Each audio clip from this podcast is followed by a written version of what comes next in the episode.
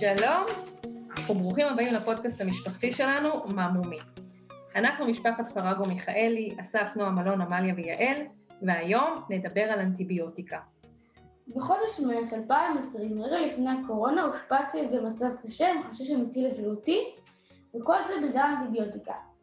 הגוף שלי הותקף על ידי מי שהגיע אמור לרפא כאב גירעון פשוט. כל הסביבה שלי הייתה מודאגת, אמא, אבא, משפחה וחברים. ואני פה כדי לספר. מאז אנחנו מנסים להבין טוב יותר מה זה אומר. אז מהי אנטיביוטיקה? מה חשיבותה ואיך היא משפיעה עלינו? הכל התחיל בשנת 1928 כאשר אלכסנדר פלמינג מגלה את הפניצילין מחדש. הוא לא היה הראשון. קשה להסביר את עוצמת, את עוצמת המהפכה הבריאותית שגילוי זה הוביל. הגילוי זה הוא עסקי בנובל. התרופה המסחרית הראשונה שעושה שימוש מסחרי באנטיביוטיקה יוצאת לשוק ב-1935 ונכנסה לשימוש משמעותי באמצע מלחמת העולם השנייה, יותר מעשור אחרי הגילוי של פלמינג. אנטיביוטיקה לסוגי השונים הכחידו מהעולם שורות מחלות קשות שאיימו על אוכלוסיית העולם. הבנו שהשימוש באנטיביוטיקה הוא שימוש יומיומי בחיינו, אבל מה בעצם אנחנו יודעים עליה? אז כהרגלנו הזמנו מומחה, דוקטור דרור ברניר. דוקטור ברניר הוא ביולוג, הוא מלמד ביולוג, מיקרוביולוגיה וביולוגיה תאית באוניברסיטה הפתוחה, הוא כותב את הבלוג חיידקים, נגיפים ושאר ירקות, הוא מנגיש מדע להמונים באמצעות העמותות מדע גדול וקטנה ומדעת. היום דוקטור ברניר מתראיין אצלנו, ויסביר מהי אנטיביוטיקה, מה חשיבותה ומה עוד צריך לדעת עליה. אנחנו מתחילים! ברוך הבא דרור. ברוכים הנמצאים. נשמח אם תציג את עצמך למאזינים שלנו. טוב, אז כפי שכבר אמרתם, אז שמי דרור, ואני רואה את עצמי כביולוג כבר, כבר מגיל תשע. אז איתך אז אהבתי להסתכל על צמחים ובעלי חיים בטבע. בהמשך למדתי ביולוגיה בבית ספר, בתיכון, באוניברסיטה, עשיתי שלושה תארים. הדוקטורט שלי באוניברסיטה העברית הוא בביולוגיה מולקולרית, וכפי שכבר אמרתם, אני היום מלמד מיקרוביולוגיה וביולוגיה תאית באוניברסיטה הפתוחה. חוץ מזה, אני מאוד אוהב לכתוב ולהנגיש מדע. כתבתי בעיתון גלילאו בזמנו, אם הכרתם אותו, ומאז שהוא לא קיים, אני כותב את הדברים שלי בבלוג ובאמצעות uh, אתרים נוספים, גם של האוניברסיטה הפתוחה, גם של מדע גדול בקטנה, גם של מדעת, ובמקומות נוספים. ואני שמח מאוד להתארח אצלכם היום. שמחים שבאת. אז מה זה בעצם אנטיביוטיקה ואיזה מין חומר זה? אנטיביוטיקה זה לא דבר אחד, זה הרבה הרבה חומרים. החומרים האלה הם בעצם חומרים שמיוצרים על ידי מיקרואורגניזמים. מיקרואורגניזמים זה יצורים חד-תאיים בדרך כלל, או לפעמים קצת יותר מתא אחד, אבל אנחנו מדברים על יצורים חד-תאיים, והם משתמשים בחומרים אנטיביוטיים כדי להתחרות במיקרואורגניזמים אחרים ששוכנים לידם. וזה בעצם גם מה שמגדיר את האנטיביוטיקה. זאת אומרת, אנטיביוטיקה, הרוב האנטיביוטיקות שאנחנו משתמשים בהן, הן אנטיביוטיקות שפוגעות בחיידקים. יש גם אנטיביוטיקות שיכולות לפגוע בתאים שלנו, ולכן אנחנו לא נשתמש בהן לטיפול בחיידקים. יש אנטיביוטיקות שפוגעות רק בפטריות ולא פוגעות בתאים שלנו. אנטיביוטיקות, בקיצור, זה תרופות שמופקות על ידי חיידקים ופטריות. במיוחד אלה שאנחנו משתמשים בהם. אז באיזה סוג אה, מחלות בעצם האנטיביוטיקה מטפלת, והאם היא מטפלת בעצם רק במחלות? בעיקרון, אה, האנטיביוטיקות מטפלות במחלות חיידקיות ופטרייתיות. שוב, זה תלוי בחומרים האנטיביוטיים המסוימים. יש חומרים שפוגעים בחיידקים, יש חומרים שפוגעים בפטריות. אה, אבל הם לא פוגעים רק במחלות, הם פוגעים באופן כללי בחיידקים ופטריות, ופה מתחילה בעצם הבעיה. מה החיידקים הטובים בעצם? כן, כי יש לנו חיידקים טובים, יש, יש גם יצורים אחרים שלא אמורים להיפגע מהטיפול באנטיביוטיקה. האנטיביוטיקה לא יודעת להבדיל בין החיידק שגורם למחלה לבין חיידקים טובים אחרים שגם הם רגישים לאותה אנטיביוטיקה, וזה בעצם החיסרון הגדול של, של האנטיביוטיקה. אפשר בעצם אה, לתאר את החיים שלנו כיום ללא הגילוי של הפניצילין ב-1928? אה, קודם כל נתחיל מזה שהפניצילין התגלה כבר במאה, במאה שלפני, במאה ה-19. תיאודור בילרוט ואחרים גילו את הפניצילין ואפילו כתבו עליו בכל מיני מקומות, לא קראו לו אז עדיין פניצילין, אבל לא היה לזה המשך. למאמר שפלמינג כתב ב-1928 היה המשך, כי פלורי וחן מארצות הברית התחילו לחקור את האנטיביוטיקה שהם קראו עליה בפרסום של פלמינג, ולקח להם למעלה מעשור כדי להביא אותה ליישום מסחרי ותעשייתי, שבעצם התחיל את עידן האנטיביוטיקה. עכשיו, זה לא שלא היו פתרונות אחרים באותה תקופה, היו. הבעיה היא שהם נעצרו, כך שקשה לנו היום להגיד שבלי האנטיביוטיקה החיים היו מאוד מאוד שונים. כי כל מיני דברים שהיום עכשיו אנחנו מנסים להחזיר בגלל שאנחנו מתקרבים לסוף עידן האנטיביוטיקה, ואנחנו נדבר על זה בהמשך, אה, זה כל מיני תרופות אחרות שהשתמשו בהן כנגד חיידקים, כשהתרופות העיקריות הם נגיפים שתוקפים חיידקים, וגם דברים אחרים. אנטיביוטיקה זה מוצר מאוד מהפכני. איך הוא נוצר? כפי שכבר אמרתי קודם, חיידקים ופטריות מייצרים את האנטיביוטיקות שאנחנו משתמשים בהן. הם משתמשים בהם אה, כדי להתחרות במיקרואורגניזמים אחרים. איפה אנחנו פוגשים את האנטיביוטיקה בחי... בחיים שלנו ביום-יום? אנטיביוטיקה נמצאת בשימוש בחיי היום-יום שלנו כשאנחנו חולים במחלה חיידקית, והרופא ממליץ ונותן לנו מרשם לשימוש באנטיביוטיקה. זה בעצם הדבר היחיד שאנחנו אמורים לעשות עם אנטיביוטיקה, ולא שום דבר אחר. אה, לצערנו, יש לא מעט אנשים שמשתמשים בהם לכל, מיני, לכל מיני דברים. יש להם את זה בבית מפעם קודמת, או שהשיגו את זה בדרך לא דרך, ומשתמשים בזה גם לכל מיני דברים שהם לא אמורים להשתמש, וזה חלק מהבעיה שהעמידות כנגד החומרים האנטיביוטיים התפתחה די מהר יחסית. תשימו לב, אנחנו מדברים משנות ה-40, אנחנו היום בשנות ה-30 של הזה, אנחנו מדברים על בין 80 ל-90 שנה, וכבר כבר מיצינו את כל האפשרויות של השימוש באנטיביוטיקה, וחבל, יכולנו להאריך את השימוש הזה לפחות בעוד כמה עשרות שנים, אם השימוש היה מבוקר ונעשה כמו שצריך ולא בהגזמה. גם הרופאים לפעמים מגזימים, ב... או הגזימו יותר נכון, היום זה כבר הרבה יותר בתודעה, הגזימו בעבר בשימוש באנטיביוטים, אבל זה, מש... זה משתנה עכשיו, קצת מאוחר מדי לטעמי. אז מה בעצם קרה לי? ולמה בגלל אנטיביוטיקה הגעתי למצב של סכנת חיים? מה שקורה זה כשיש טיפול אנטיביוטי ממושך באיזושהי מחלה, שיכולה להיות מחלת מעיים, או מחלה בריאות, או אפילו זיהום, איזשהו פצע שהסתבך וזיהמו אותו חיידקים, והאנטיביוטיקה פותרת אולי את הבעיה המקורית, אבל בנוסף היא גם פוגעת בחיידקים של הפלורה הטבעית, בחיידקים של המעי וחיידקים אחרים בפלורה הטבעית שמאוד מאוד חשובים לקיום שלנו. וכתוצאה מכך אפשר להסתבך.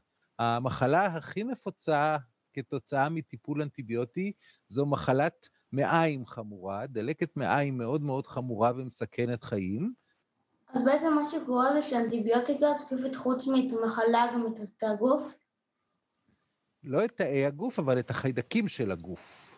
כמה סוגים של אנטיביוטיקה בעצם יש? נראה כאילו כל רופא ממציא לסוג של אנטיביוטיקה, אמ, ועוד משהו, יש גם כאלה שהם ללא פנצילין בעצם.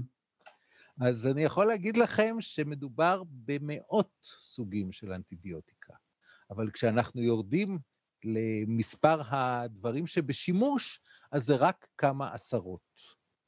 עכשיו, תשימו לב שיש אנטיביוט, חומרים אנטיביוטיים שטובים לחיידקים מסוימים ולא לאחרים, וההפך, וצריך, לכן עושים גם בדיקה בקופת חולים, כשאתה חולה במחלה חיידקית ואיתרו את החיידק, אחד הדברים שהכי חשוב אה, ב, אה, לקבל מהמעבדה שבודקת ומאתרת את החיידק, זה לאיזה חומרים אנטיביוטיים החיידק הזה רגיש. כך שאם רופא מזהה שיש אה, רק חיידק ולא בודק איזה הוא, ומנסה סתם אנטיביוטיקה, זה לפעמים יכול להיות אה, מיותר, כי האנטיביוטיקה לא תפגע באותו חיידק, ואז צריך יהיה לנסות אחרת. אבל אם עושים את הבדיקה במעבדה כמו שצריך, ופשוט אה, אה, בודקים איזה אנטיביוטיקות יפעלו כאן היטב, אז יודע, יודעים כבר הרופאים על סמך הבדיקה איזה אנטיביוטיקה להשתמש. גם בעלי חיים משתמשים באנטיביוטיקה? אה, כן, והדוגמה הכי בולטת זה דווקא יצורים מאוד מאוד קטנים, ואלה נמלים גננות שמוצאים אותם באמריקה, בדרום אמריקה. הם משתמשים במקומנו, הם משתמשים באנטיביוטיקה כדי לרפא מחלות של, אה, של היצורים שהנמלים מגדלים. אנחנו מגדלים פרות וילדים. רגע, הם, כאילו, הנמלים משתמשים באנטיביוטיקה לרפא יצורים אחרים? כן. זה מעניין, חידשת לנו. הן מייצרות את האנטיביוטיקה בעצמן בצורה מסוימת? הן לא מייצרות את האנטיביוטיקה בעצמן, אבל הן פשוט מעסיקות חיידקים כקבלני משנה שמייצרים להם את האנטיביוטיקה. הפועלות שנמצאות במרכז הקן של הנמלים הגננות, והנמלים הגננות האלה אה, מגדלות פטריות. ולפטריות האלה לפעמים יש פטריות אחרות שתוקפות אותן. ובנמלים שמגדלות את הפטריות, על הגב שלהם יש מושבות של חיידקים שמפרישים חומרים אנטיביוטיים שמגנים על הפטריות שהם מגדלים מהפטריות התוקפניות. האם יש חיידקים שחסינים לאנטיביוטיקה? כן, נתחיל מזה שברגע שאנטיביוטיקה מיוצרת על ידי חיידק כלשהו, אותו חיידק צריך להיות גם עמיד כלפיה. ועכשיו, אותו חיידק יכול להעביר את המידע על ייצור מנגנון ההגנה לשכנים שלו. וכך בעצם קורה שכמעט בכל מקום יש לנו גם עמידויות לאנטיביוטיקה היום. וזה הכי נפוץ איפה? בבתי חולים. למה? כי בבתי חולים אנחנו משתמשים בחומרים אנטיביוטיים, ו... וכך בעצם עושים סלקציה לחיידקים שעמידים לאנטיביוטיקה. ולחיידקים האלה יש להם עוד תכונה מעניינת. מספיק שיש לך עמידות אחת לאנטיביוטיקה, הם ימשיכו לצבור עוד ועוד ועוד, כך שאנחנו מוצאים חיידקים שעמידים לעשרות סוגים של אנטיביוטיקה. כך שאם עשינו סלקציה עם אנטיביוטיקה אחת, אנחנו בעצם עשינו סלקציה לחיידקים שעמידים להמון אנטיביוטיקות. וזו, וזה בעצם הבעיה הגדולה היום. בעצם יש איזושהי מלחמה תמידית. שאנחנו מפסידים בה. זה קורה היום, ברגע שמיוצרת אנטיביוטיקה חדשה ונכנסת לשוק, תוך גג חמש שנים כבר נפוצים חיידקים שעמידים כלפיה. וזו בהחלט בעיה, גם כלכלית, זאת אומרת שגם מפחיתה את הכדאיות בייצור של חומרים אנטיביוטיים חדשים, וזה חלק מהעניין פה, ולכן אנחנו בהחלט מתקרבים בצעדים אה, רחבים לעבר סוף עידן האנטיביוטיקה. מה זה אומר? זה אומר אה, שמעבר לזה שאנחנו מתקרבים לסוף העידן, מה העידן החדש? זו שאלה טובה. עכשיו נצטרכו למצוא את הפתרונות האחרים, חלק מהם ישנים יותר, אבל בעיקרון כבר, לא, שיהיו לנו חיידקים שעמידים לכל סוגי האנטיביוטיקה, אז uh, בתקופת ביניים יהיה לנו הרבה מקרי תמותה ממחלות שהיו קודם uh, בברות ריפוי מאנטיביוטיקה, ועכשיו כבר לא יהיו ברות ריפוי. אחר כך יצטרכו למצוא פתרונות אחרים, חלקם היגייניים, חלקם בכלי נשק אחרים, תרופות אחרות נגד אה, חיידקים, למשל, אה, בקטריופאז'ים, נגיפים שתוקפים חיידקים, או חיידקים שתוקפים חיידקים. יש, יש חומרים שפוגעים בתקשורת בין חיידקים, יש המון דברים שאנחנו כבר למדנו ויודעים על חיידקים שיכולים לשמש במלחמה, אבל הם עוד לא נכנסו למלחמה הזו, כי לא היה לזה כדאיות כלכלית. אתה ממש נותן לזה כותרת של מלחמה. כן, זה סוג של מלחמה, בהחלט. אה, וכרגע, עם האנטיביוטיקה, הנשק הזה מתיישן. ונצטרך למצוא נשקים חדשים יש כמה בפיתוח, הם עוד לא בשיא התנופה. זאת אומרת שפעם האדם הקדמון היה צריך להתמודד עם החיות הגדולות והתרופות שסיכנו אותו, והאדם המודרני צריך להתמודד עם uh, חיידקים?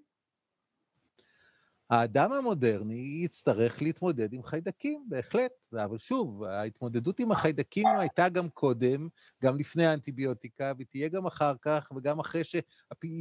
גם עם פתרונות אחרים. זאת אומרת, יש איזה סוג של... אה, זה, זה לא משהו שהוא הולך לצד אחד בלבד, זה, יהיה, זה, זה דברים הרי שיכולים גם ליצור איזה שיווי משקל, שאנחנו נחיה עם מחלות מסוימות שיחזרו, ויפגעו בנו במידה זו או אחרת, אה, ולא נוכל להתמודד איתם תמיד, וחלק, וחלק מהאנשים ייפגעו, כמו שזה קורה גם עכשיו.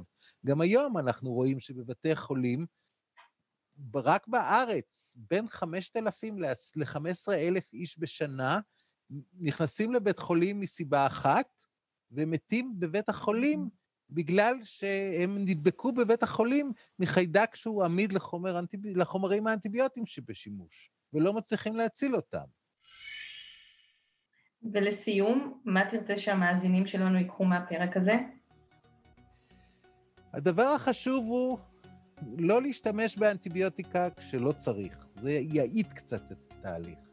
דבר נוסף, האנטיביוטיקה הייתה פרק מאוד מעניין, אה, מאוד, אה, מאוד החכים אותנו מבחינת הידע שלנו, גם לגבי חיידקים, גם, גם לגבי הגוף שלנו, אה, אבל זו, זו תקופה שכנראה תסתיים ותישאר כקוריוז היסטורי, לא קוריוז, אלא תקופה שבה האנטיביוטיקה הייתה מאוד חשובה, אבל החשיבות שלה יורדת, ואנחנו, כמו שאמרתי, מתקרבים לעידן של התחליפים. אז אנחנו שמחים שנתנו לה מקום של כבוד, ואנחנו רוצים להגיד לך תודה רבה, דרור. תודה לכם, שמחתי לדבר איתכם. ונגיד תודה רבה למאזינים שלנו, ומקווים שהפרק הזה יהפוך לפרק ויראלי. תודה רבה למעוז פלד על עריכת הסאונד, וכמו תמיד, אפשר לעקוב אחרינו באפליקציות השונות. ניפגש בפרק הבא. ביי ביי.